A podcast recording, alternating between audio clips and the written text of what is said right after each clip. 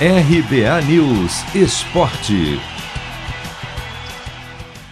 Apontados como alguns dos favoritos ao título, Atlético Mineiro e Flamengo se dão bem na 16ª rodada do Brasileirão. Isso porque foram os dois únicos times que venceram entre os seis primeiros. O imparável time do Galo, que aparece no topo da tabela, bateu ninguém menos que o vice-líder Palmeiras, em casa, por 2 a 0.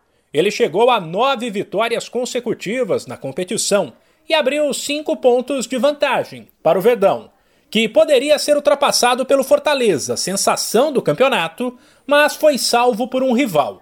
O Santos, fora de casa, arrancou um empate por 1 a 1 com a equipe cearense, que então se manteve na terceira posição, um ponto atrás do Palmeiras.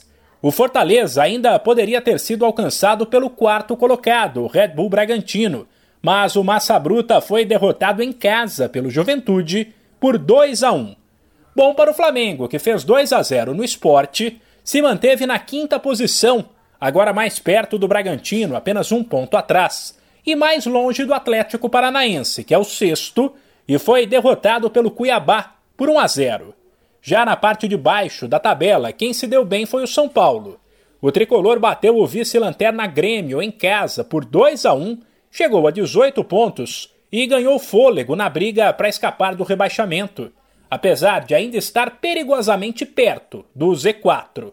O fim de semana ainda teve Corinthians 3, Ceará 1, Bahia 1, Atlético Goianiense 2, Inter 4, Fluminense 2.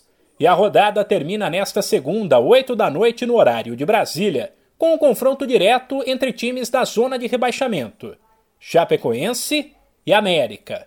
A classificação do brasileiro depois de 16 rodadas é a seguinte: sem esquecer que Flamengo, Atlético Paranaense, Juventude, Cuiabá, Fluminense, América, Grêmio e Chapecoense têm jogos a menos. Atlético Mineiro 37 pontos, Palmeiras 32, Fortaleza 31, Bragantino 28, Flamengo 27 e Atlético Paranaense, última equipe do G6, com 23. Depois, também com 23, tem Atlético Goianiense e Ceará. Com 21 aparecem Internacional, Santos e Corinthians.